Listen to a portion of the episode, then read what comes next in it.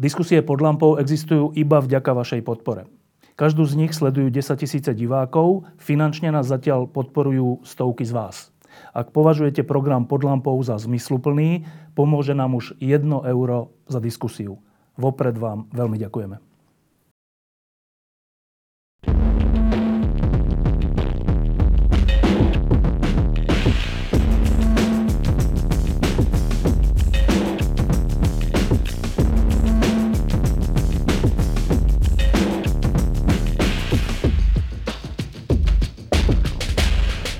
Keď sme pred rokom a pár mesiacmi v tomto štúdiu hovorili o Nemecku, tak to bolo v čase, keď e, vrcholila utečenecká kríza e, a keď e, veľká časť z toho milióna utečencov, čo v tom čase a v nasledujúcom roku prišlo, najmä do Nemecka, sa dalo do pohybu. A vtedy sme hovorili v jednej z lámp o tom, že či to Nemecko zvládne, prečo to robí, prečo to robí Merkelová a a čo sa z toho vyvinie pre celú Európu. Tak prešiel rok a pár mesiacov a ja som tu znova s Petrom Zajacom, s ktorým sme tú lampu vtedy robili.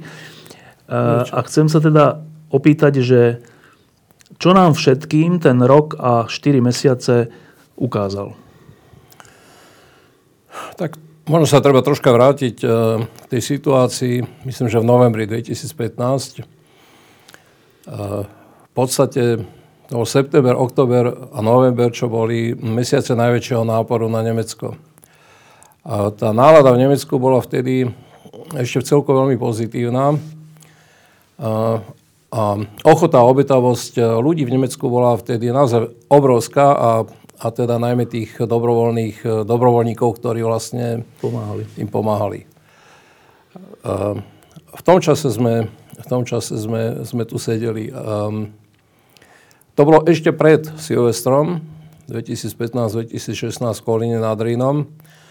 Ten Silvester znamenal taký prvý zlom, pretože v tom Silvestri sa ukázalo, že vlastne um, tí imigranti, ktorí sa dostanú do Nemecka, že znamenajú aj istú hrozbu. To vtedy to boli možno jednotlivé nejaké akcie, bolo, bolo tam nejaké podpalačstvo prípadne tých ubytovní utečeneckých Možno, že boli aj nejaké jednotlivé trestné činy, ale veľmi málo. Ale na Silvestra sa ukázalo, že vlastne to môže byť aj veľký masový problém. A vtedy, to Nemecko dovtedy jednoznačne naladené, naladené veľmi pozitívne, ľudia naladení veľmi pozitívne, médiá naladené veľmi pozitívne, tak zrazu zbystrili pozornosť, lebo zistili, že sa tu udialo niečo, čo nemá len takéto pozitívne čety humanitného aktu, ale že sebe skrýva isté nebezpečenstvo. Teda v čom to nebezpečenstvo spočívalo, to sa ukázalo veľmi rýchlo. Za tie prvé tri mesiace um, sa dostal do Nemecka fakticky naozaj takmer milión, možno že 800 tisíc utečencov, z ktorých um, značná časť, bolo ich veľmi veľa, hej, to boli 100 tisíc ľudí a neviem, asi 9 tisíc detí, ktorí sa e, dostali do Nemecka bez akékoľvek identifikácie. Čiže oni boli v Nemecku, ale neboli identifikovaní. Nemali, nemali pasy, ktoré by, kde by bolo isté, že sú platné, nebolo jasné, z ktorých krajín vlastne pochádzajú, nebolo jasné, kto tí utečenci sú, koľko je medzi tými utečencami, ktorí sú skutočnými utečencami, koľko je tam ľudí, ktorí môžu byť islamistickí radikáli a tak ďalej. Takže po tom veľkom, po tom veľkom vzopetí, hej, ktoré e, vzniklo v tom auguste, začiatkom septembra 2015 a ktoré bolo výsledkom celoeurópskej situácie. Ono sa neskôr hovorilo, že vlastne je nemecký problém, ktorý sa Európy netýka. To bola čistá výhovorka a bola to čistá výhovorka predovšetkým ľudí, ktorí v podstate boli radi, že tí Nemci ťahajú gaštany z ohňa namiesto nich. A najmä to bolo najmä to bola výhovorka ľudí zo strednej Európy, teda zo Slovenska, z Česka, do istej miery z Polska, z Maďarska samozrejme. A teda výhovorka, výhovorka tých ľudí, ktorí, ku ktorým sa vlastne vďaka tomu, ako sa správalo Nemecko v tom auguste, septembri 2015, do, do, teda krajín, do ktorých sa vlastne tí utečenci vôbec nedostali. Čiže najviac vykrikovali proti utečencom ľudia v krajinách, v ktorých utečenci neboli v tom čase a dodnes v nich v podstate nie sú. A treba povedať možno ešte jednu vec, že vlastne tá zmena tej, tej stratégie nemeckej sa začala tým, že sa ocitli utečenci masovo. Tam bol obrovský nápor, sa ocitli v Maďarsku, na stanici v Budapešti a začali tiahnuť po diálniciach a vlákoch a autobusoch proste do Rakúska. A vtedajší rakúsky kancelár Feynman mal opakované telefonáty s Angelou Merkel, kde už žiadal o to, aby proste pomohla tú situáciu nejakým spôsobom uvoľniť. A vtedy vlastne sa rozhodla Angela Merkel, že e, vpustí tých utečencov do Nemecka ako akt nejakej humanitnej pomoci. Od prvej chvíle sa hovorilo ale celkom jasne a jednoznačne, jednoznačne, a to aj v Nemecku, a platí to aj podnes, že treba rozlišovať medzi utečencami, ktorí majú právo na azyl, a to boli predovšetkým zo Sýrie, z Iraku, prípadne z Afganistanu, možno že aj z nejakých ďalších krajín. A o tých utečencov, alebo o tých imigrantov, lebo to neboli len utečenci, ktorí nemajú právo na azyl a ktorí sú hospodárskymi utečencami. Lebo aj tí majú aj tí majú podľa zákonov, aj podľa nemeckých zákonov, majú možnosť uchádzať sa o, o pobyt v, v tej dotyčnej, v dotyčnej krajine.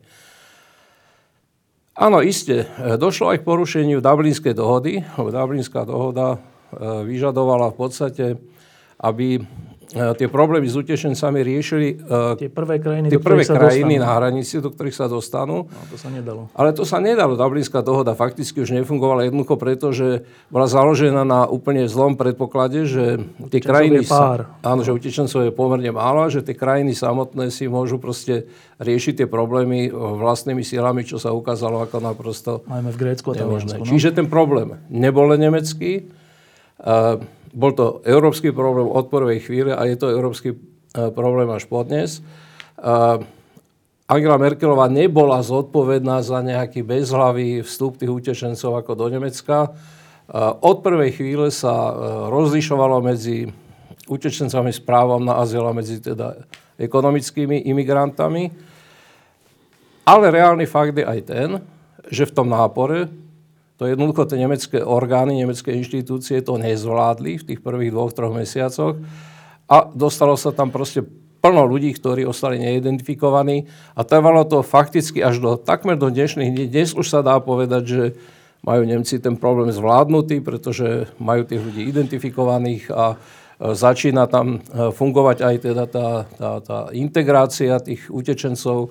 Začína sa jasne rozlišovať medzi tými, ktorí majú právo na azyl, nemajú právo na azyl. Tí, ktorí nemajú právo na azyl, začínajú byť odsúvaní naspäť do tých e, pôvodných krajín. Dneska už e, platí aj to, že tí, tí radikálni, extré, extrémni, extrémistickí islamisti začínajú byť proste jednoznačne policajne sledovaní. Je zase reálny fakt, že bolo na to treba niekoľko útokov extrémistov islamistických na to, aby začala poriadne pracovať tá nemecká policia. Ale fakt je taký, že cirka od februára 2016, odkedy sa zastavila teda balkánska cesta a prílev z Balkánu a odkedy bola podpísaná dohoda s Tureckom, ktorá bola veľmi kritizovaná kvôli Turecku a kvôli Erdoganovi, ale bez tej dohody jednoducho by ten prílev utečencov bol ako trvalý a stály, tak odvtedy sa začína v podstate vytvárať nejaký, a najmä teda v Nemecku sa začína vytvárať nejaký systém narábania s utečencami podľa nejakých pravidel, podľa jasných pravidel. A dneska, a to treba povedať, v Nemecku fakticky ten utečenecký problém nie je dominantný v politike. V Nemecku sú tento rok voľby, ale tak ako si mnohé strany, a najmä teda tie extremistické strany ako AFD si mysleli, že. Že na tom vyhrajú voľby, tak sa ukazuje, že to tak nebude, že vlastne ten problém utečencov sa odsúva kde si nabok. No, k tomu, k tým voľbám nemeckým sa dostaneme, lebo to je veľmi zaujímavé, čo nás čaká a čo čaká celú Európu tým pádom. Um, ale ešte sa vrátim k tomu, z tej situácii spred roka a pol. Keď sme tu vtedy sedeli, tak uh, sme sa zhodli, že to, čo urobila Merkelová, v skutočnosti nám, strednej a východnej Európe pomohlo, lebo ináč by ten nápor utečencov, tie 100 tisíce, 2, 2, 3 stovky tisíc, ktoré už tu boli, by sme sami nezvládli. Čiže to, na tom sme sa zhodli, že to je v skutočnosti nie dôvod na to, aby sme ju hanili, ale je to dôvod k nejakej úcte.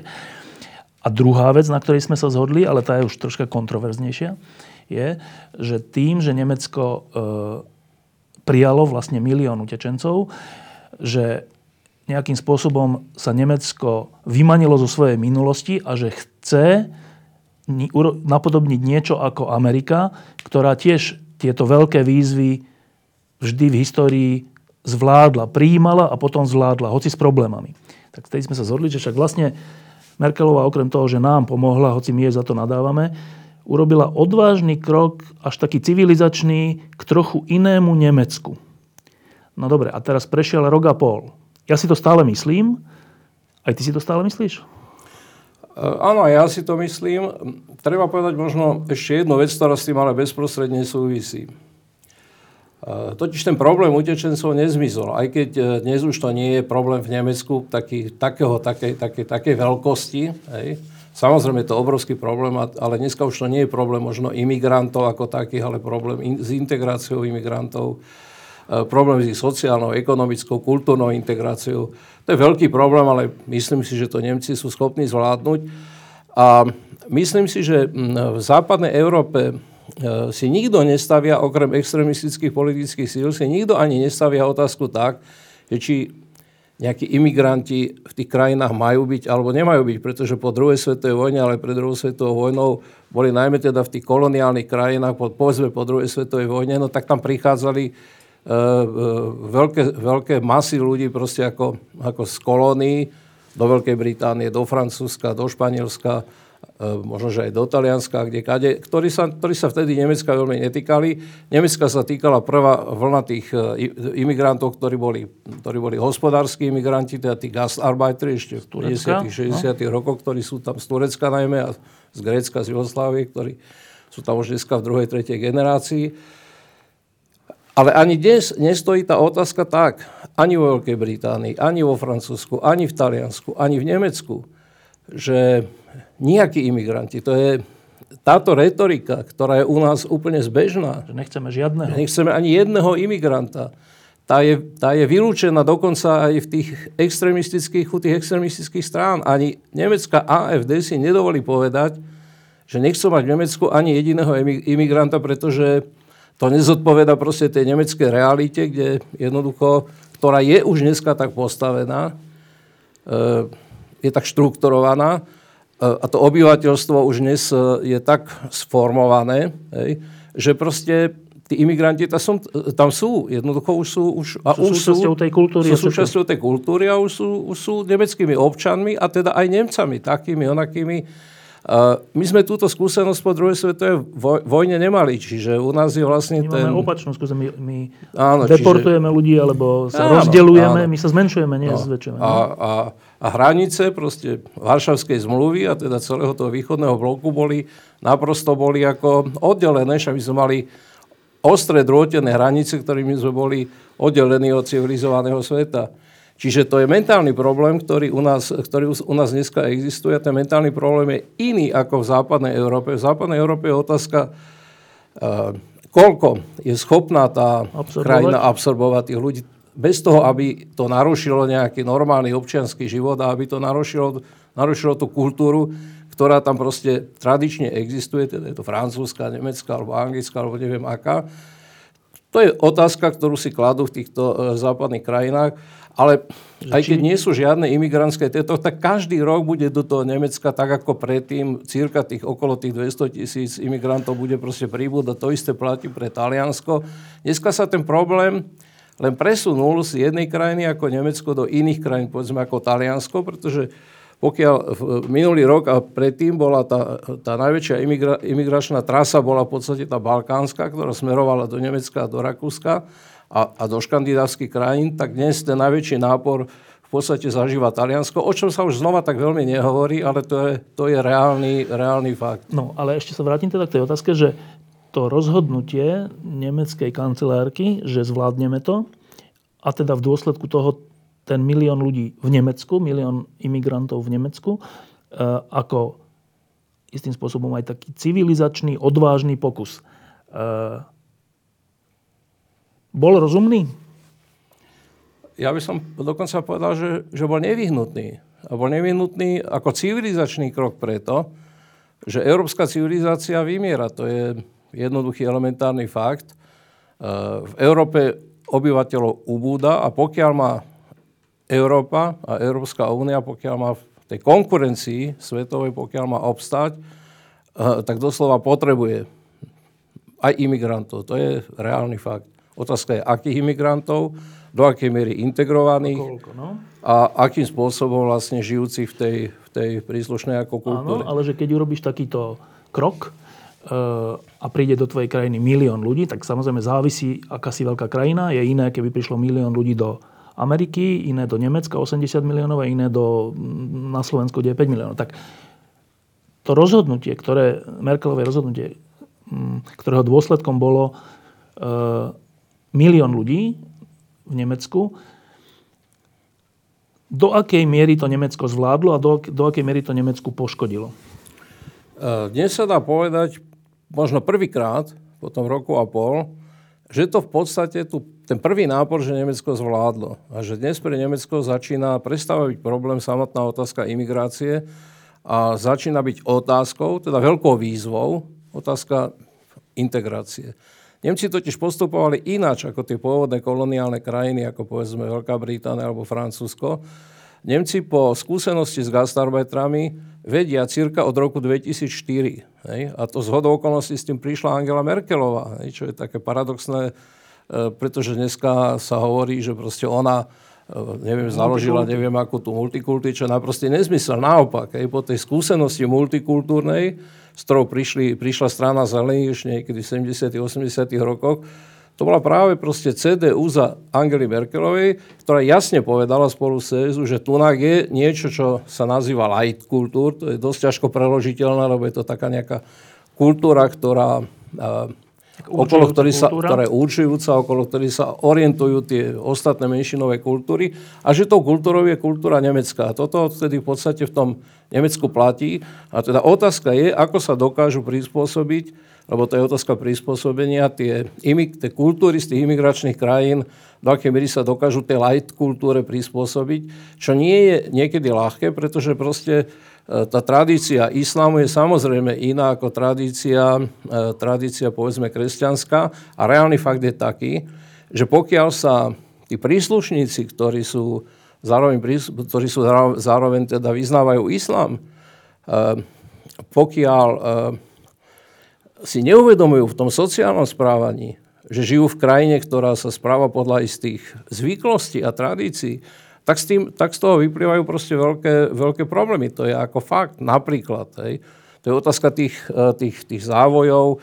No proste v kultúre, ktorá, kde, kde identita človeka je daná jeho tvárou, jeho podpisom, jeho uh, DNA jedným otlačkom prstu a tvárou, no tak v takej krajine proste žena, ktorá je úplne má zahalenú tvár, vlastne ne, neidentifikovateľná. Hej. Čiže toto vyvoláva, toto vyvoláva problémy. Takisto ako to, že uh, sa zistilo, že proste uh, okrem toho islámu, ktorý uh, je orientovaný ako mierumilovne a ktorí vyznávajú proste um, moslimy, v celom, v celom Nemecku. Existuje radikálny islám, radikálny politický islám, ktorý je v podstate bojovný a ktorý je za, za, zameraný vlastne výslovne proti tej kultúre, v ktorej tých, tí ľudia žijú. Jedným takým klasickým prípadom sú Turci v druhej alebo tretej generácii.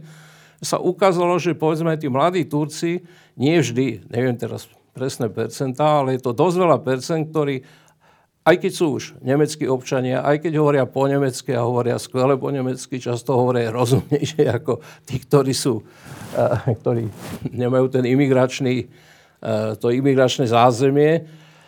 Ale fakt je, že povedzme v tom konflikte turecko-nemeckom, ktorý je dneska dosť tvrdý, žije v Nemecku dosť veľa Turkov, ktorí sú, na strane Turecka, no? na strane nielenže Turecka, ale ktorí sú na strane Erdogana. A to už vyvoláva obrovské problémy, pretože sú na strane autokratického alebo vládcu, ktorý sa stáva autokratickým vládcom. Ale ešte k tomu zvládnutiu. Um, začiatkom celej, pred tým rokom a pol, uh, takým symbolickým začiatkom bola práve Merkelovej veta, že zvládneme to. To bola veta, ktorá nasledovala jednak po tej dodávke plnej mŕtvych ľudí tu pri nás tesne v Rakúsku a po nejakom podpalačskom útoku na utečenecký tábor v Nemecku, kde ona pred ním stála.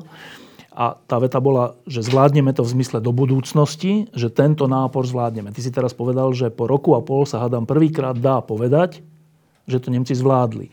To znamená, že e, napriek tomu, že prišlo tis, e, milión utečencov, e, tvrdíš z toho, čo o tom vieme, že Merkelová sa nemýlila? Ja si myslím, že Merkelová v tom čase ani nič iné nemohla povedať. Veď nemohlo sa dostať do Nemecka okolo, ja neviem, možno 800 tisíc alebo až milión e, utečencov. E, no tak čo im mala tá vláda povedať, že nezvládneme to? To by bolo absurdné. To bola jednoducho výzva nejaká a tá výzva sa stelesnila v tom slove zvládneme to. E, ono potom círka, círka po roku, keď to zopakovala, teda v lete minulého roku, keď to zopakovala, lebo to zopakovala, no tak to už narazilo na také, na také dosť negatívne e, reakcie, pretože tá veta v tom čase nebola taká jednoduchá, ale keby sa niekto dnes opýtal z Nemcov, zvládli sme to, tak tá odpoveď by bola možno väčšinová, už taká, áno, zvládli sme. To, čo bolo treba zvládnuť, sme zvládli a myslíme si, že to zvládneme aj v budúcnosti. To, že či to tí Nemci zvládnu, to sa ukáže o ďalšiu generáciu, do je 20 až 40 rokov, to je veľký ako časový priestor a ukáže sa to práve na tom, ako sa dokážu tie 100 tisíce ľudí, ako sa dokážu integrovať e, do Nemecka. Integrovať je niečo iné, ako len sa prispôsobiť zákonom. Proste sa hovorilo v tej multikultúrnej verzii, sa hovorilo, stačí dodržovať nejaké zákony a tým je to vybavené. Hej, to je to, to klasické liberálne stanovisko. Dnes sa jednoznačne uznáva, uznávajú to teda čisto kresťanskí demokrati, alebo sociálni demokrati, alebo aj zelení, ktorí boli najväčšími predstaviteľmi teda tejto, multikulturality, tak dnes sa všeobecne chápe tá otázka ako otázka integrácie na základe vlastnej skúsenosti, ale aj skúsenosti práve z tej Veľkej Británie a z Francúzska a z ostatných krajín. Pričom potom integráciou ešte raz rozumie sociálna integrácia, rozumie sa pracovná integrácia. To znamená človek, ktorý má svoje bývanie, človek, ktorý má svoju prácu a človek, ktorý uh, môže dávať deti do škôl. Človek, ktorý hovorí jazykom tej krajiny, v ktorej sa pohybuje, pretože ináč tam nemôže nejako komunikovať. A človek, ktorý si je včlenený kultúrne do tej krajiny, to znamená, že ne, nedodržuje len zákony, ale dodržuje aj tie pravidlá. A to slovo pravidla sa v Nemecku používa veľmi často. Hej dodržuje aj tie pravidlá, ktoré v tej spoločnosti platia ako nepísané, povedzme, sociálne pravidlá. Hej. To znamená, napríklad, že žene podám ruku, keď sa s ňou stretnem. Boli také prípady, keď proste, pretože v tej moslimskej spoločnosti proste islám, islám to ne, nedovoluje v podstate, no tak odmietli nejaké muži podať eh, žene ruku. No tak je samozrejme, že potom platí a musí to platiť. Ak žijem v Nemecku alebo v inej krajine, kde toto je proste sociálnou a kultúrnou zvyklosťou, tak sa musím jednoducho držať tej sociálnej zvyklosti. No a teraz, že to je úplne fascinujúca vec, že, že v Nemecku, kde, kde prišlo milión ľudí, uh, hovoríš, že to zvládli, ale nielen, že to hovoríš, ale aj s blížiacimi sa voľbami v Nemecku, to nie je tak, že tých voľbách dominujú strany, ktorí sú proti utečencom. Naopak, aj, aj CDU, CSU, aj e, sociálni demokrati, to sú jasní lídry, ktorí 30x percent, obidvaja, e, teda sa tešia veľkej podpore voličskej, hoci obidve tie strany sú v tej našej stredoeurópskej hantírke pro-utečenecké. A to je úplne zaujímavé, že čo to hovorí o Nemcoch, o, Neme- o, o Nemecku ako krajine, že, že napriek takémuto náporu, ktorý je ťažký. To je, ťaž, to nie je len taká veselá výzva, že to je ťažký, ťažká výzva, že milión ľudí integrovať, už len ubytovať, už len hľadať zamestnanie, už len vôbec čeliť všelijakým problémom. A napriek tomu tí voliči sa neutiekajú k nejakým polobláznom alebo extremistickým stranám, naopak trvajú na tých štandardných stranách, ktoré sú na Slovensku také vysmievané. Čo to hovorí o Nemecku? Tak hovorí to o Nemecku niekoľko vecí. Predovšetkým to hovorí o Nemecku to, že Nemecku sa dnes ekonomicky darí.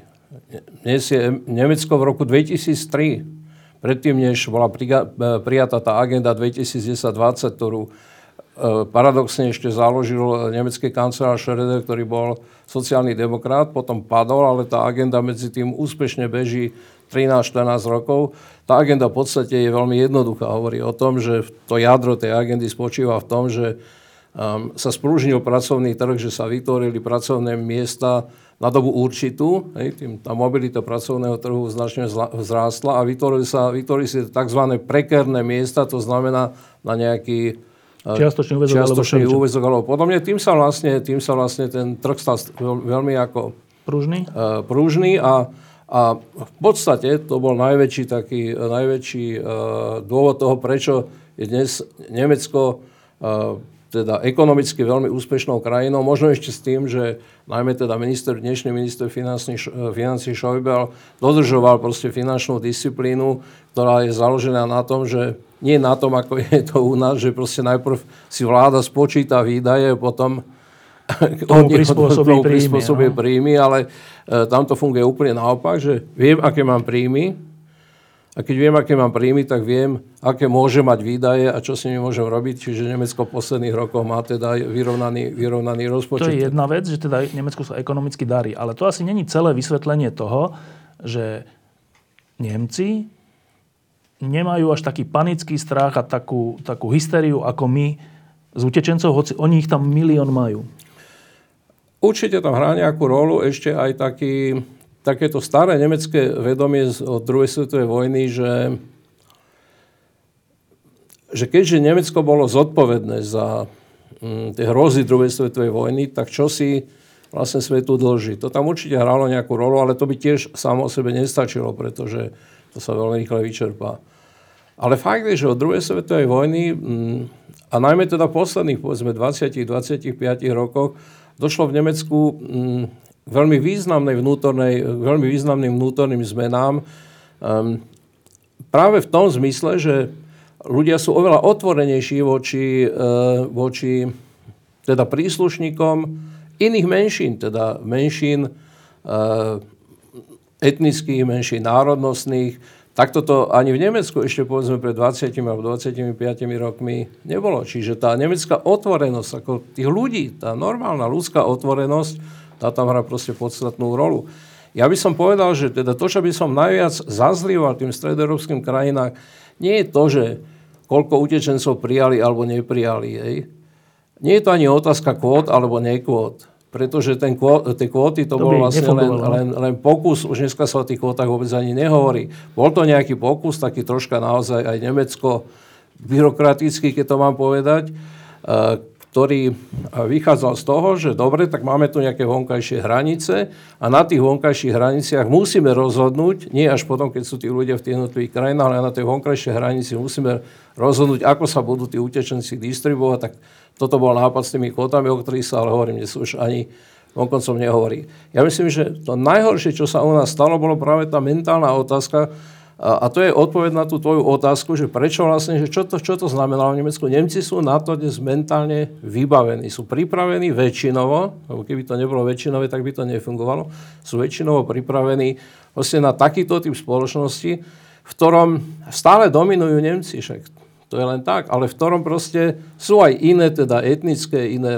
iné rasové a iné aj náboženské proste ako skupiny. A u nás to odmietnutie bolo úplne a priorné. Nie, nechceme tu nikoho. Dnes už sa hovorí, že nechceme tu ani Rumunov, ani Bulharov, ani Srbov ako robotníkov, lebo, čo ja viem... Znižujú nám platy. No? Znižujú nám platy, čo, je, čo, čo už dokonca aj Fico hovorí, no ale my, my tých budeme potrebovať tých týchto, hej. Tak to je pre mňa to úplne absurdné, že keď Fico, ktorý tu zničil, čo sa dalo, a ktorý tú, tú klímu protiutečeneckú. protiutečeneckú vytvoril, ale ktorý vytvoril aj vôbec ako celú tú korupčnú klímu na Slovensku, ktorá je úplne rozumná, keď už dnes aj ten Fico hovorí, že ale veď my predsa budeme potrebovať tých eh, Bulharov, tých, tých Bulharov alebo tých Rumunov.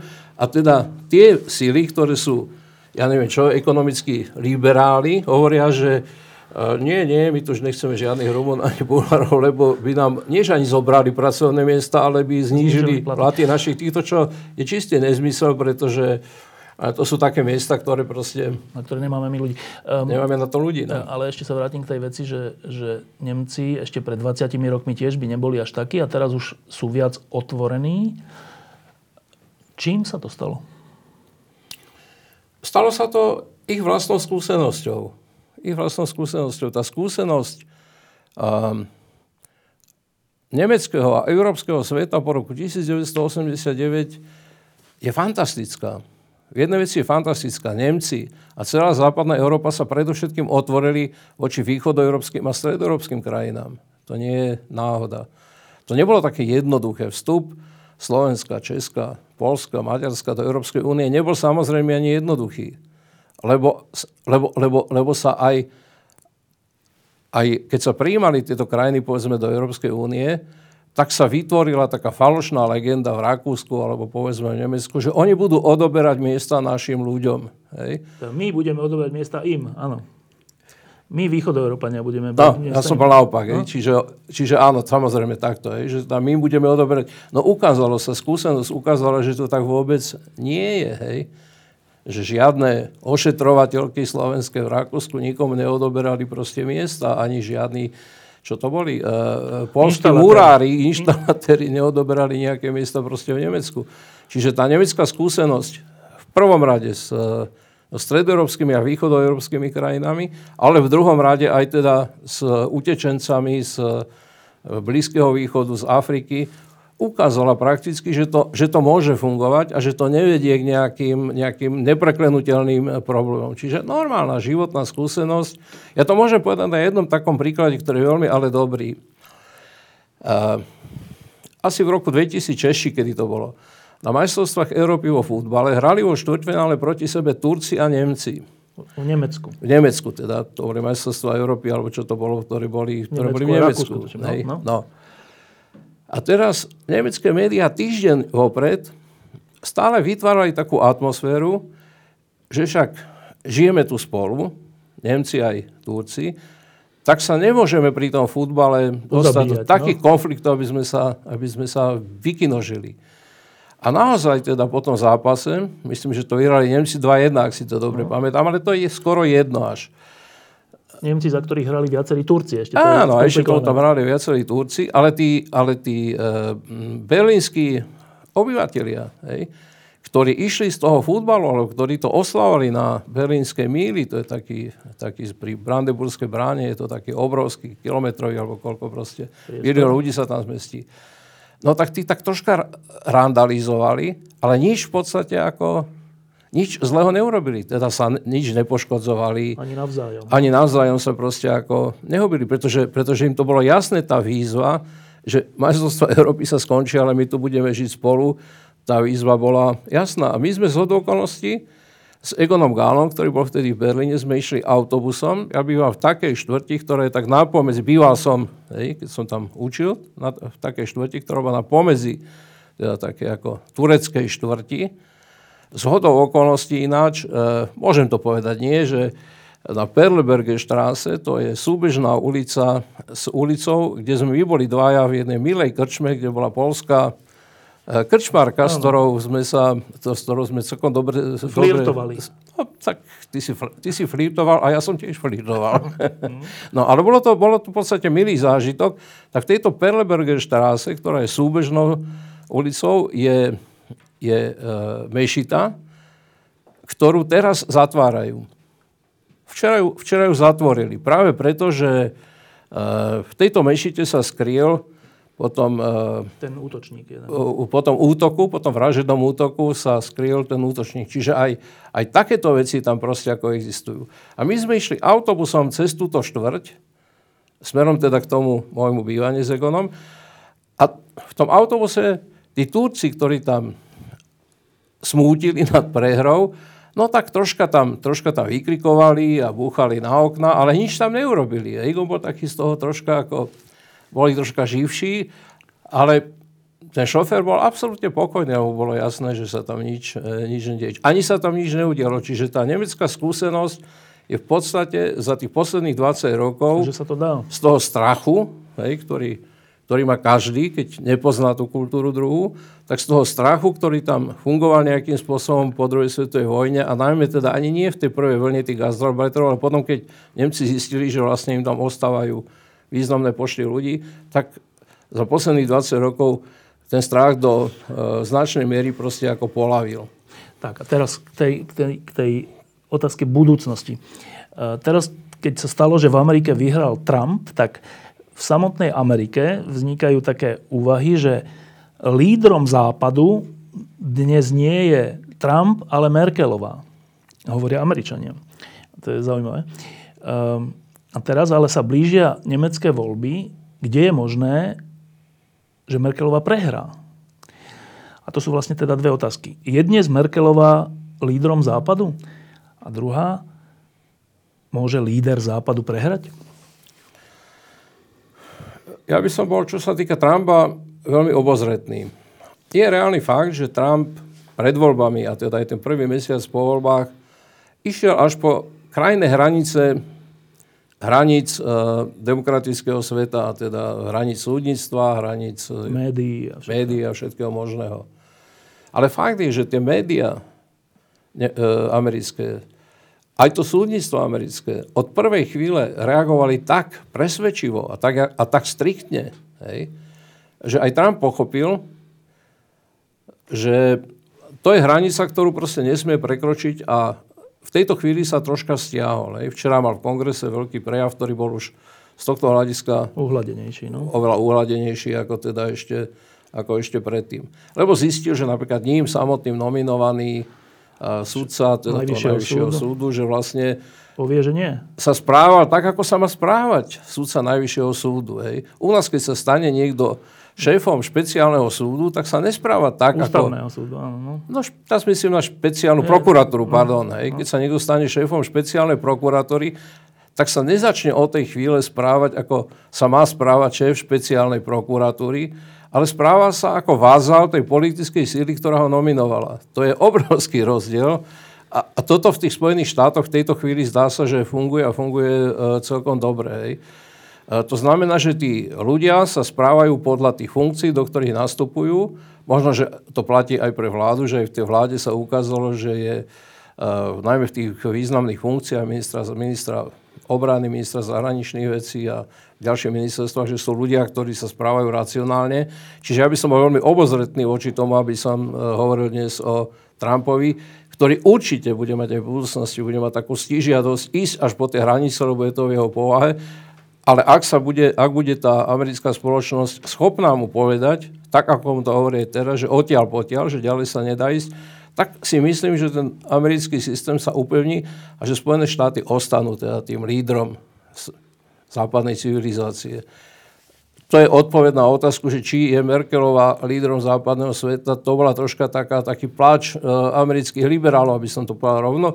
Ale ani by som to nezosmiešňoval a ani by som, ani by som nehovoril výťazne, že uh, Trump už je proste nejako troška spútaný. Uvidí sa, ale uh, s veľkou pravdepodobnosťou si myslím, že sa dá povedať, že Spojené štáty ostanú lídrom západného sveta, že ostanú lídrami NATO, ostanú lídrami aj teda západnej ekonomiky a že aj si budú veľmi jasne uvedomovať, aký vzťah majú k Európe, k Európskej únii a aký vzťah majú, ja neviem, k Ázii, k Číne a povedzme k Rusku.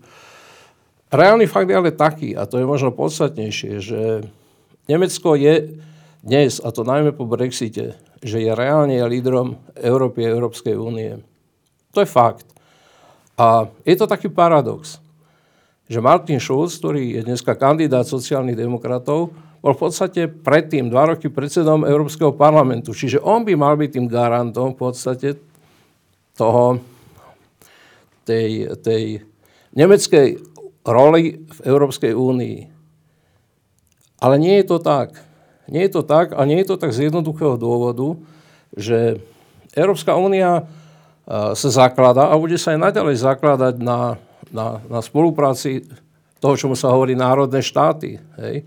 Čiže tí lídry tých národných štátov majú oveľa dôležitejšiu funkciu, ako by som povedal, tí úradníci, v tomto prípade to nemyslím nejako pejoratívne, ale teda tí inštitucionálni uh, úradníci Európskej únie, vrátane toho uh, šéfa Európskeho parlamentu. Šéf, šéfa toho Európskeho parlamentu, ktorého právomoci sú v podstate veľmi slabé. Hej. A bene ešte ich Martin Schulz do istej miery aj zneužíval, čo je, čo je dnes ako dokázané. Čiže áno, tá Merkelová ako kancelárka nemeckej vlády hrala významnejšiu rolu v Európskej únii ako predseda Európskeho parlamentu alebo predseda Európskej komisie, alebo ja už neviem, tých funkcií tam majú teraz nastavených viacero. Čiže z tohto hľadiska sa dá, po, dá povedať, že nie je, nie je jedno a nie je jedno ani pre nás, kto vyhrá voľby v Nemecku v roku 2017. Je dobrou správou je to, že to určite nebudú v tejto chvíli. No určite to sa dá povedať až po 24. septembri, alebo ja myslím, že 24. septembra sú voľby. Teda koncom septembra v každom prípade. Teraz vyzerá tá situácia tak, že AFD, ktorá, ktorej percenta rástli a už sa začínali aj na celoštátnej úrovni preklapať nad 15% tak v poslednom mesiaci od nástupu Martina Šulca, teda na, na kandidáta, e, na kancelára za SPD, tie percenta začínajú postupne klesať a ten pokles je ako evidentný. Z tých 15% je to dneska už možno 11, 10, 9%. A v tejto chvíli ani nevidím nejaký dôvod, že by začali nejako dramaticky tie percenta stúpať. Najmä ak teda vnútri samotného AFD dochádza ku, konflikt, ku konfliktom medzi tou explicitne neonacistickou časťou AFD, lebo tam existuje explicitná Eh, časť, ktorá proste naprosto transparentne a naprosto manifestovane eh, používa neonacistickú retoriku, ktorá, kde eh, hovorí proste, Björn Höcke hovorí, dneska to je šéf Durinské AFD, hovorí, že pomník holokaustu je hambou hej, a že to by si žiadna krajina uprostred svojho hlavného mesta nedala urobiť, tak to už proste je neznesiteľné dokonca pre samotnú tú druhú časť tej AFD, ktorá pri, vždy privierala oči, hej, teda tá Frauke Petri, vždy privierala oči pred takýmito excesívnymi výrokmi, pretože to naháňalo percentá e, AFD, teda z toho neonacistického potenciálu, ktorý má okolo tých 4-5, ktorý je v Nemecku okolo tých 4-5 e, percent. Lenže dnes už je to kontraproduktívne aj pre samotné AFD, pretože odháňa od AFD tie hlasy tých teda to, čomu sa hovorí ako tí, tí občiansky, mešťansky, alebo teda tí, tí, tí, tí uh, voliči zo strednej triedy, to sú tie nespokojní voliči. Čiže tam je veľký konflikt, ktorý nevyriešia oni do, do tohoto. A je tam aj veľký konflikt, pretože ani Frauke Petri si nedovolí povedať, že v Nemecku nebude ani jeden utečenec a že tam nebude ani jeden, jed, jeden nejaký, nejaký jeden, jediný človek, ktorý je vyznávačom islamu, pretože to úplne odporuje nemeckej realite. Hej? Ale aj Frauke Petri hovorí, pretože to hovorí spolu teda, hm, hovorí spolu, s, sa stretli v Koblenci, spolu s Lepenovou a spolu s Wildersom a povedali asi toto, a to povedala aj Frauke Petri. Európska únia je ako Sovietský zväz, ako nacistické Nemecko. Hej? A to ju spája s tým Bernom Höckem. Ale to už, je, to už dneska hovorí v Nemecku, že proste Nemecko, dnešné Nemecko alebo dnešná Európska únia je ako Stalina, nacistické Hitler, Nemecko no. a Stalin a Hitler.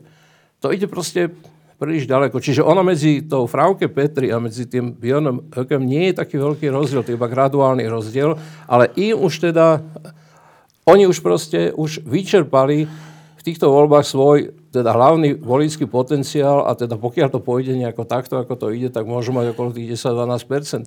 Čiže znova sa bude rozhodovať teda medzi uh, CDU a SPD.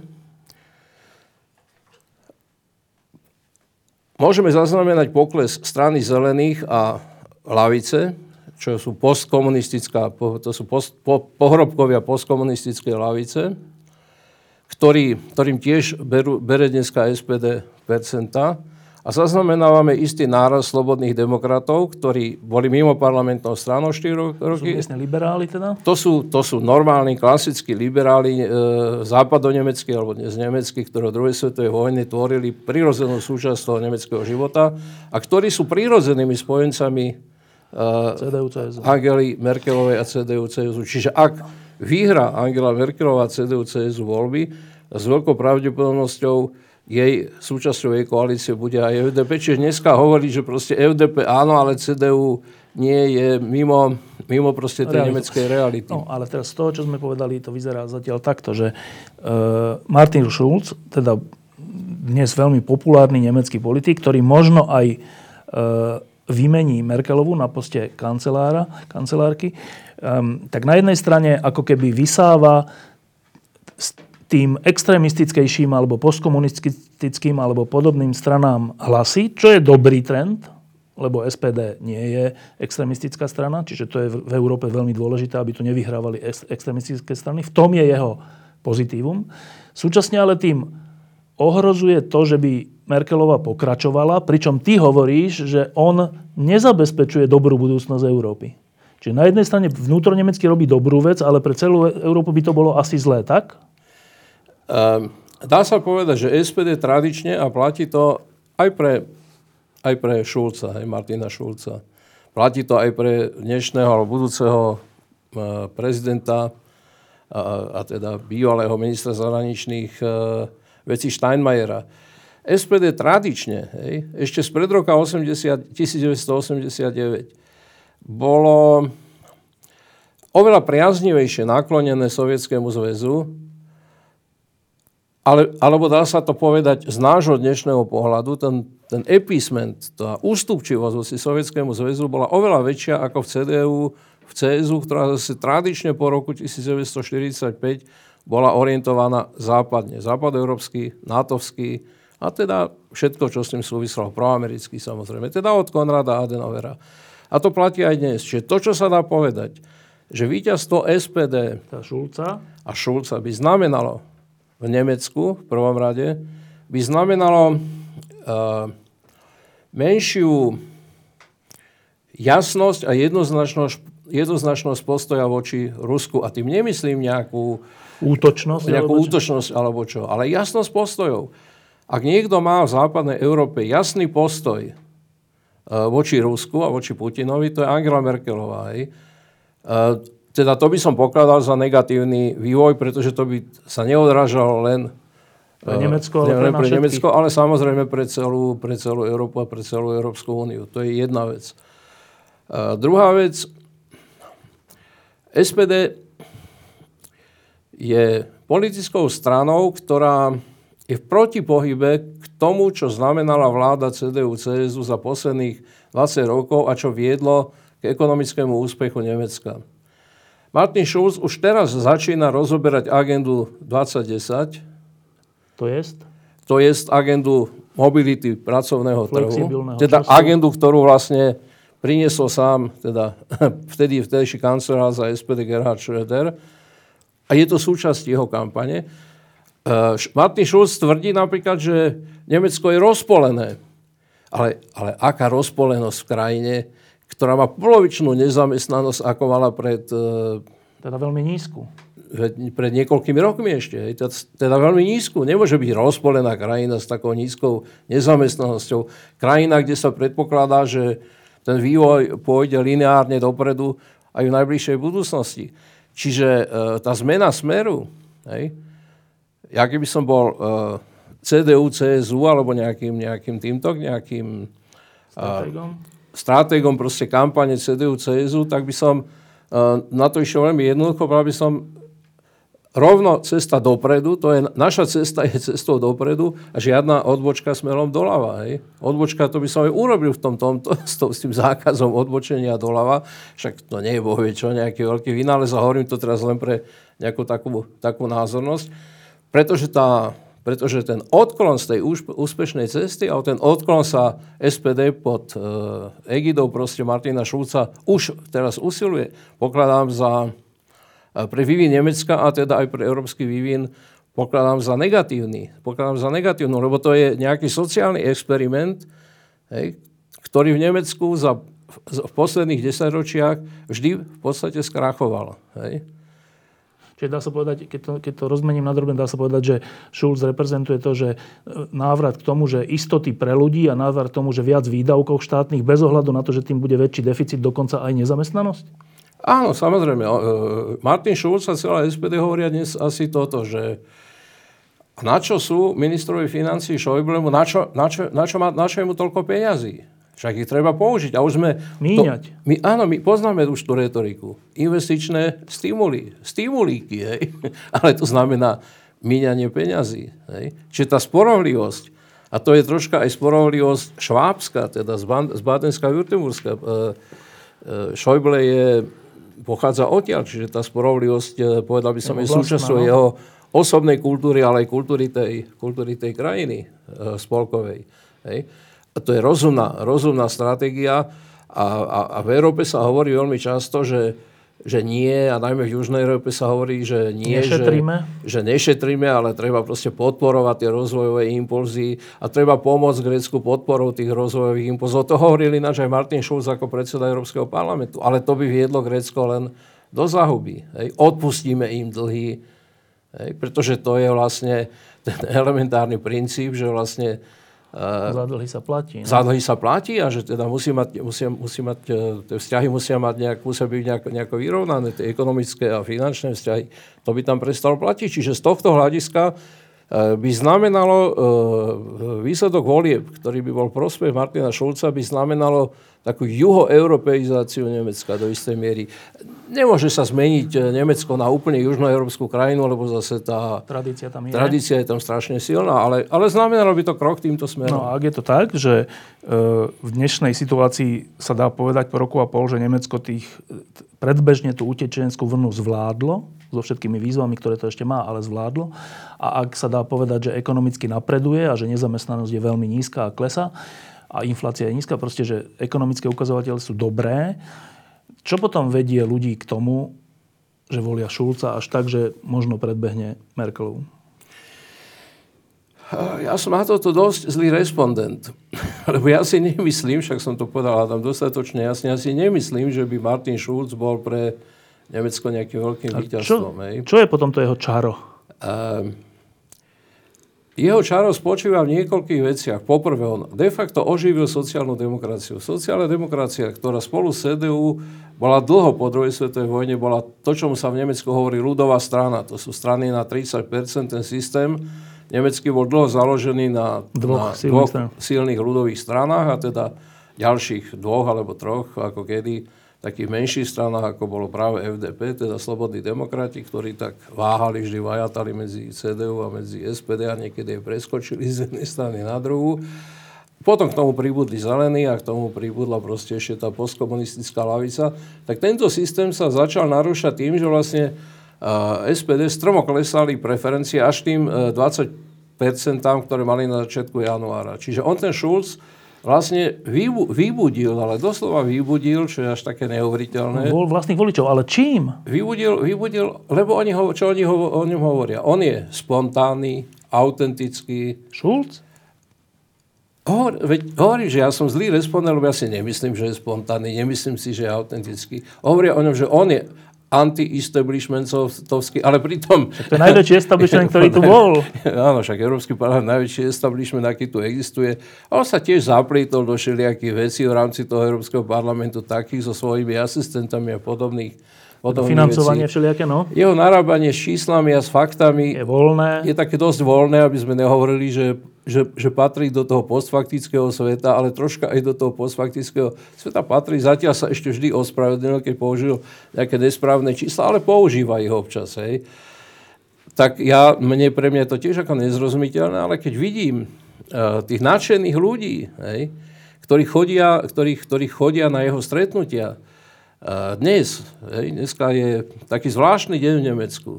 Sa to Aschermittwoch, teda Popolcová streda.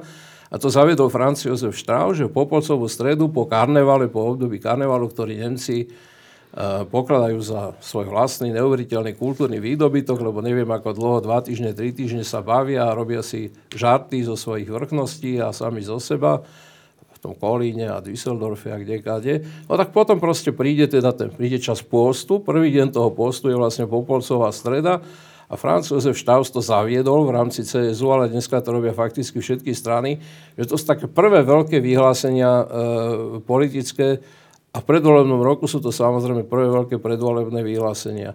A ako som to dneska troška sledoval, tak e, v tých nemeckých televíziách hovorili tí redaktori, že áno, že teda v tých stanoch CSU v Bavorsku, že je tam plno ľudí s tými kríglami piva, ale k tomu Šulcovi ich prišlo ešte viacej.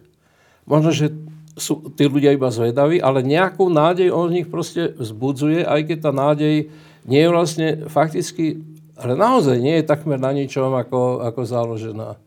Ale naj, najlepšia nádej je nádej, ktorá je vlastne nádej, ktorá sa nedá... Je viera, no. hej, ktorá sa nedá ešte vyvrátiť faktami, hej.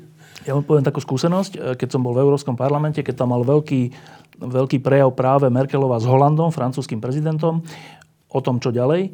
To bolo asi pred rokom a e, viedol to Martin Schulz a okrem iného tam boli potom nejaké faktické pripomienky alebo nejaké prejavy tých frakcií a keď za Britániu tam hovoril Farage, ktorý je sám o sebe všeličo, ale to je jedno, hovoril niečo, že čo Británia, tak ja som bol až, až šokovaný z toho, že predseda Európskeho parlamentu, čo by som si predstavoval, že bude také niečo seriózne alebo niečo, že so širšou zodpovednosťou, mu tam rovno odvrkol, že keď nechcete Anglicko, môžete odísť. V situácii, keď sa hralo o to, či Anglicko zostane alebo nezostane Veľká Británia e, v rámci Európskej únie, tak to bolo troška také, že európska myšlienka, že bude to proste jeden veľký štát a kto nechce, nech ide preč, mňa to nezaujíma. Ako keby takto na mňa pôsobil Martin Schulz. Čo, si, čo som si teraz... Ale on čo taký si... aj troška je. No a keď je taký, tak keď bude takýto nemecký kancelár, tak to je zavarené na konflikty medzi národnými štátmi a Európskou úniou. To, to je ťažko povedať. Eh, Martin Schulz určite nie je žiadnou hrozbou pre, ani pre, pre, pre liberálnu demokraciu, ani pre Európu, ani pre Nemecko. To určite nie je. To sa nedá povedať. Ale určite by znamenal um, niečo, čo by v, uh, najmä v tých južných krajinách Európskej únie, čo by aj uh, v tom prvom kroku mnohí ocenili. Hej. Teda, že by tam začal zavádzať tú, tú agendu, ktorá, ktorá vychádza v ústretí vlastne takej Rozhadzovačnosti. Rozhadzovačnosti alebo také neschopnosti, proste nešetrnosti alebo neschopnosti mať vyrovnané rozpočty alebo správať sa zodpovedne voči rozpočtom. To určite, to sa dá, to sa dá povedať 100%. A ja sa obávam, že aj, že aj v tých veľkých medzinárodných vzťahoch, hej, Merkelová, je, povedzme aj pri Trumpovi, bola dosť obozretná. Pomenovala tie hranice, po ktoré Trump išiel, ale dávala si veľký pozor, aby si nechala priestor na to, aby sa mohla správať k Trumpovi ako k partnerovi a spojencovi. A nie nepriateľovi, hej, no? A priateľovi. Kdežto, to nie len Martin Schulz, ale celá SPD na čele s eh, Frankom Walterom Steinmerom, čiže budúcim prezidentom Nemecka, Trumpa veľmi, veľmi tvrdo odsudila, ale tým si vlastne odoberá potom priestor na nejaké normálne vyjednávanie, rokovania, na nejaké možné proste ako normálne vzťahy. Čiže on je, on ten, on ten Schulz, ak, ak by sa správal tak, ako sa správal, povedzme doteraz aj ako prezident toho Európskeho parlamentu, no tak tou svojou konfrontačnou povahou to rozdeluje. by rozdieloval ľudí viac. teda on hovorí o svojej agende, že má byť agendou spájania, ale fakticky on rozdeľuje o mnoho viac ako Angela Merkelová, ktorá de facto ten západný civilizačný svet e, spája, pretože má za sebou, na rozdiel od e, Šulca, ktorý má za sebou západonemeckú skúsenosť z malého mestečka, človeka z malého mestečka, ona má za sebou skúsenosť z NDR a jej skúsenosť z NDR je aj skúsenosť so Sovietským zväzom a nie je to skúsenosť, ktorá je častá v tých postkomunistických štátoch, to znamená strach pred, pred Rúskom dnešným, alebo taká taká proste ako ohýbanie chrbta alebo taká, taká proste ústupčivosť, ale veľmi jasný a veľmi teda nie ani surový, ani tvrdý, ani, ani neviem, aký konfrontačný postoj voči Rusku, ale veľmi pevný a veľmi jasný postoj. Čiže v tomto ohľade by som nevidel víťazstvo, uh, víťazstvo SPD a Martina Šulca pre Nemecko, Nemecko, ale aj pre Európu ako, ako uh, pozitívne pokračovanie teda tej cesty, na ktorej e, Nemecko je. Jedna vec, ale jednu vec ale treba asi povedať, že po Brexite a po víťazstve Donalda Trumpa v Spojených štátoch dochádza, najprv sa zdalo, že ten pohyb v Európskej únii pôjde tým istým smerom, ako, ako išiel vo Veľkej Británii a v Spojených štátoch. Teda smerom k tomu typu retoriky, predvolebnej retoriky, aký zaviedli proste teda priaznivci Brexitu a, a priaznivci Donalda Trumpa v amerických a voľbách a teda v, v referende Veľkej Británii. Ale zdá sa, a to nie, to nie je len nejaká domnienka, to sú, sú, sú, sú silné signály, hej. Sú silné signály a ľudia sa ich iba boja vysloviť, lebo už majú tú skúsenosť, že v tých Spojených štátoch sa o tom hovorilo, že tam nemôže vyhrať a vyhral. Hovorilo sa, že Brexit nemôže byť a Brexit sa uskutočnil. Tak dneska už nikto si nedovolí povedať, že, že vo Francúzsku je neuveriteľná obava z víťazstva Lepenovej. Ale zabúda sa na to, že vo Francúzsku sú dvaja kandidáti. Jeden konzervatívny, Fion, a druhý stredový, a teda liberálnejší, Macron. Obidvaja sú zástancovia uh, účasti Francúzska v Európskej únii, čo je veľmi dôležité. A možno ešte pre Francúzske oveľa dôležitejšie, že obidvaja sú zástancovia Reformy. normálnej ekonomickej politiky a teda, a teda reštrukturalizácie francúzskej ekonomiky, čo je najväčšia, najväčšia dnešná potreba Francúzska. A ich šance vyhrať jedného alebo druhého, toho, koho sa dostane do, druhý, do druhého kola, je veľmi veľká. Hej? Je o mnoho väčšia ako šanca uh, Lepenovej. V Holandsku Wilders môže dosiahnuť cirka 30%, ale šanca, že môže zostaviť nejakú vládu, je veľmi nízka. Hej? Ak teda vyhrá v Nemecku vo voľbách Angela Merkelová, tak by som to pokladal za najlepší výsledok voli v Nemecku. Ak aj ale vyhrá e, Martin Schulz a ak sa tie predpoklady naplnia, že v tých kľúčových krajinách, lebo však ide o kľúčové krajiny, a prípadne ešte ďalšou kľúčovou krajinou je Taliansko, ak vyhrajú proste tie normálne liberálno-demokratické sily a e, sily, ktoré sú proeurópske, tak ten vývin sa podarí, e, ten, ten, ten pohyb odstredivý sa podarí zvrátiť a dojde k nejakému, nejakému, nejakému pohybu v Európskej únii, ktorý ja by som pokladal za naprosto kľúčový v tejto situácii, pretože ak tá Európska únia, a to sa dneska hovorí v Nemecku úplne natvrdo, ak Európska únia ako celok nebude fungovať, a teraz sa nemyslí na tú starú agendu Uh, ja neviem, proste prehlbovania a integrácie. O tom sa vôbec nehovorí dneska v Európskej únii. O tom sa hovorí u nás, ale to už sú iba naše proste také zaschnuté, zaschnuté reči už ako z 50 rokov. Dneska, keď sa hovorí o Európskej únii, tak sa hovorí o spoločnej ekonomickej politike a nemyslí sa tým ani nejaká spoločná fiskálna politika, ale na to, že Európska únia ako ekonomický partner môže fungovať nie vtedy, keď sa rozdelí na bilaterálne vzťahy, ako by to možno, že chcel Donald Trump, ale keď bude fungovať proste ako jeden celok. Ale to isté platí pre obranu Európskej únie. Obranu hraníc. Obranu a ochranu hraníc. Ale to isté platí dneska aj pre spoločnú prácu polície, polícií jednotlivých európskych štátov, ktor, ktorá v spolupráce je zatiaľ veľmi chabá. To isté ale funguje aj, a teda myslí sa najmä pohraničná spolupráca, to isté ale aj platí pre nevyhnutnosť Eh, že nemôžu si tie jednotlivé eh, štáty si nemôžu zabezpečiť tú vonkajšiu hranicu šengenskej eh, dohody same. To nejde jednoducho, to vie každý. Čiže tam je ne, naprostá nevyhnutnosť, aby, aby, aby, aby, aby tam fungovalo proste Európa ako spoločne. A to isté platí samozrejme aj pre tajné služby, to isté platí aj pre celú nejakú takú imigračnú politiku. A to isté ale platí aj vo vzťahu uh, k Rusku. Toto vedomie je dnes uh, už v Nemecku a teda zdá sa mi, že aj v tých ostatných eh, veľkých krajinách ako Francúzsku začína byť väčšinové, čo by som ja pokladal osobne za pozitívny eh, vývoj.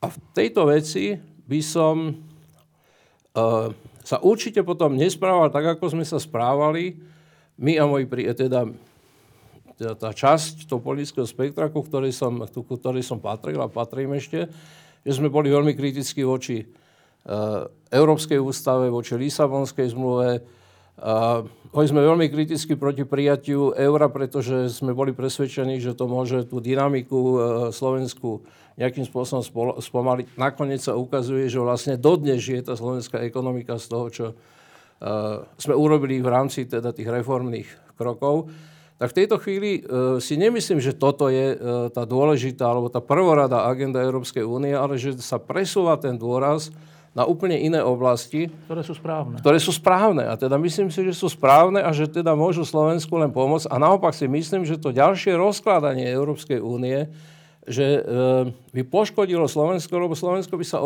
ocitlo v akomsi, nie Nemecko, alebo nie Francúzsko, by sa neocitli vo vzduchu prázdne, ale Slovensko by sa ocitlo vo vzduchu prázdne a v Strednej Európe vždy len platí historicky, že vzduchoprázdno to znamená Rusko posledná otázka, ktorá s týmto súvisí, je táto, že posledné roky sa zdalo, že celkový vývoj západu je negatívny, deštruktívny. Do popredia sa dostávali extremistické sily, do popredia sa dostával hrubý slovník, aj hrubé činy a toho typu politici. A, teraz to, čo ty, a, a zdalo sa, že to pokračuje, že to, že to rastie. Brexit, Trump, Wilders, ďalší Lepenova to, čo ty teraz hovoríš, je taká malá nádej, že ako keby, že tie umiernené sily, umiernení ľudia západu si začali to riziko uvedomovať a nejakým spôsobom sa zaradila spiatočka. Ale ja sa pýtam, že to sa stane vtedy, keď sa človek poučí, keď zistí, že takto, takto nie, alebo tak. Čiže už sme trocha poučení Eh, západná Európa, teda tie klasické štáty Európskej únie už sú troška poučené. Ten protipohyb je tam zretelný. Uh, uvidíme o rok. Hej. To je, v podstate je to troška ako s tou utečeneckou krízou, že po roku a pol sme múdrejší, ako sme boli pred rokom a pol. Hej. Dneska vidíme, že proste sa tá utečenská kríza sa dala nejakým spôsobom hľadnúť. Množstvo vecí ostáva naprosto nezvládnutelných. Hej. A to je aj, e, to je aj veľký, veľká vina Európskej únie. E, za minulý rok sa utopilo. Hej. Medzi Afrikou a Európou sa utopilo 5000 ľudí. Od roku 2000 sa tam utopilo 23 tisíc ľudí. Hej, to, sú, to sú strašné ako čísla. A svedčia aj o niečom takom ako o nejakej necitlivosti e, Európy a Európskej únie. Aj to treba povedať. A tie problémy sú tam reálnymi problémami a riešia sa liknavo, alebo sa neriešia vôbec a riešiť ich treba. Čiže aj toto treba povedať. Ale reálny fakt je taký, že ten, že ten pocit, hej, a to je v prvom, v prvom rade to musí byť nejaký pocit, že ten pocit tej európskej súdržnosti, možno, že aj vďaka tomu Brexitu a vďaka tomu Trumpovi, ten pocit vzrasta a ten protipohyb je zretelný. Oproti tému, tomu ten pohyb, ako ho sledujem u nás v celej politickej elite, s výnimkou prezidenta Kisku, ktorý má jasno v hlave v tejto veci, hej, aj v iných veciach, ale v tejto veci určite. Ja vidím stále ešte proste v tej, v tej, ale v celej politickej elite, tak ako je na politickej scéne proste v parlamente, vidím stále ešte len správanie sa podľa tých vzorcov. Od umiernenosti tých... až k takej hrubosti. Áno, také, až úplne také, že najväčší problém ako by bolo, že či bude tu na jedna mešita alebo nebude. Hej. Z toho sa vyrába proste neuveriteľný problém. Ja nehovorím, že, že, sa tu majú, že sa tu majú stavať mešity ako huby podaží. To by som si nikdy v živote nebol trúfol povedal. A nemyslím si, že... Ani to nemá uh, dostávať. Teda. Nemá ani dostávať. A nemyslím si ani, že že Slovensko má byť zaplavené imigrantmi. Ani akože ani, akože ani zaplavené nie je. A viem, že Európa nebude zaplavená moslimami, ako sa to u nás dneska veľmi často ešte stále tvrdí. Hej. Aj viem, že treba rozlíšiť islám od islamizmu, pretože to je proste ako reálny, pri všetkej obozretnosti to je reálny fakt. Ale myslím si, že jednoducho, uh, pretože tie naše politické elity sa správajú neuveriteľne provinčne, lebo vždy sa správali provinčne. Slovensko nemalo nikdy historicky uh, žiadnu zodpovednosť ako, ako štát. Hej. Vždy sa mohlo na koho si vyhovoriť. No proste bolo súčasťou Rakúska, no tak sa mohlo vyhovárať na Habsburgov, bolo súčasťou Uhorska, tak sa mohlo vyhovárať na, na, na, na, na, na uhorských kráľov boli sme súčasťou Československej republiky, tak e, sme chodili do Prahy, naši politici, a tam držali hubu a krok, aby som to povedal jasne, a prišli na Slovensku a začali sa búchať do prs, akí sú oni veľkí Slováci, však to je štandardný vzorec. E, takisto to bolo za slovenského štátu, kde proste sme boli pod patronátom Nemecka, takisto, bolo za, takisto to bolo za komunistického režimu, kde sme boli pod patronátom Sovietskeho zväzu a naši politici sa chodili kláňať proste e, do Moskvy. A takisto sa správa aj predseda vlády Fico voči Európskej únii, kde, keď je v Európskej únii, no tak sa usmieva a plní všetko, čo treba, príde do Bratislavy a tvári sa ako najväčší hrdina, ktorý bráni akési nejaké národnoštátne uh, záujmy. Čiže myslím si, že jednoducho to naše uvažovanie, cítenie a myslenie sa pohybuje ešte stále a tým sa aj dostáva podľa mňa a bude sa dostávať do stále väčšieho závozu, ak sa nezmení, lebo jednoducho ešte stále žije v tom algoritme hej, a v tom, v tom móde. Trumpisticko-brexitovom? V tom brexitovom a v tom, že proste je tu totálna katastrofa a nedá sa nič robiť, rozpad Európskej únie je neodvratný, a teraz už len môžete si typovať, či e, k tomu rozvratu eurozóny dojde v roku 2025, hej, alebo 2028, ale nedôjde s veľkou pravdepodobnosťou, pokiaľ sa bude Európa správať rozumne. A Európska únia a eurozóna, pokiaľ sa budú správať rozumne. A aj keby sa celá Európa, Európska únia a eurozóna nesprávala rozumne, tak sa začnú vytvárať kryštalizačné jadra, okolo ktorých sa budú vytvárať nejaké menšie celky že okolo Nemecka.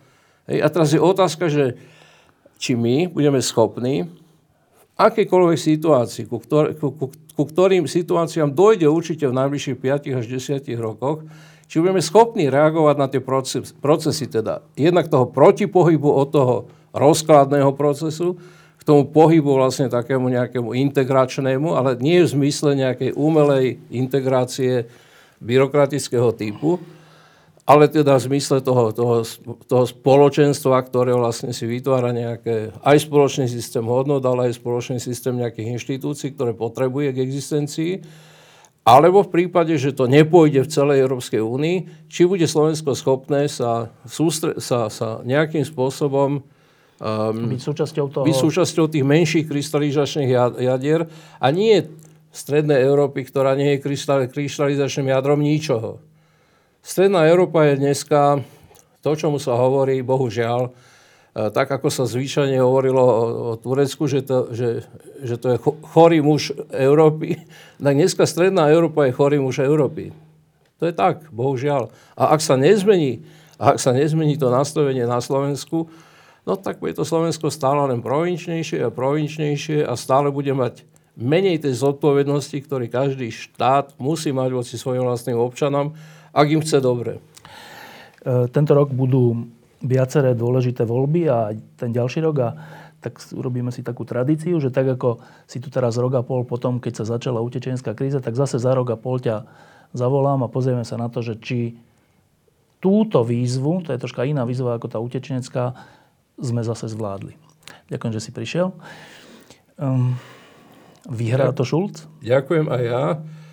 A neviem, či to Schulz vyhrá, ale viem, že ja by som si želal, aby to e, vyhrala hm, CDU a CSU, pretože e, to je cesta, ktorá vedie dopredu a nie, e, nie k nejakým zmenám, ktoré, hm, ktoré, sú, ktoré, sú, ktoré sú nie že zbytočné, ale ktoré vlastne aj to Nemecko, aj tú Európsku úniu môžu vlastne zviesť z tej dobrej cesty, na ktorej to Nemecko v podstate... To, pre mňa je to úplne zaujímavé, že keď sa to už len tak, tak laicky na prvý pohľad, že, že medzi Merkelovou a Šulcom je rozdiel, že ono na mňa pôsobí ako seriózny politik, nemusím so všetkým súhlasiť, ale ako seriózny politik a on na mňa pôsobí trocha ako taký dobrodruh.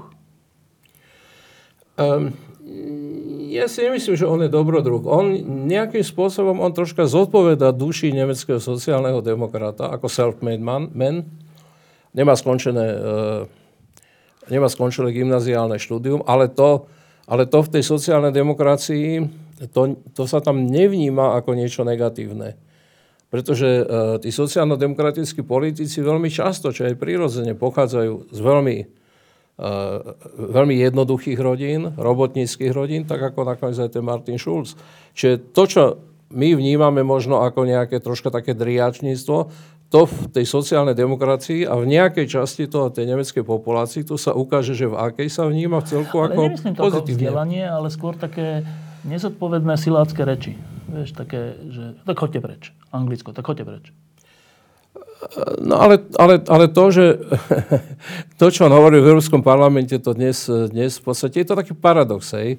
Že to, čo hovoril Martin Schulz v Európskom parlamente, ako keby bolo úplne oddelené od toho, čo hovorí dnes v domácej politike.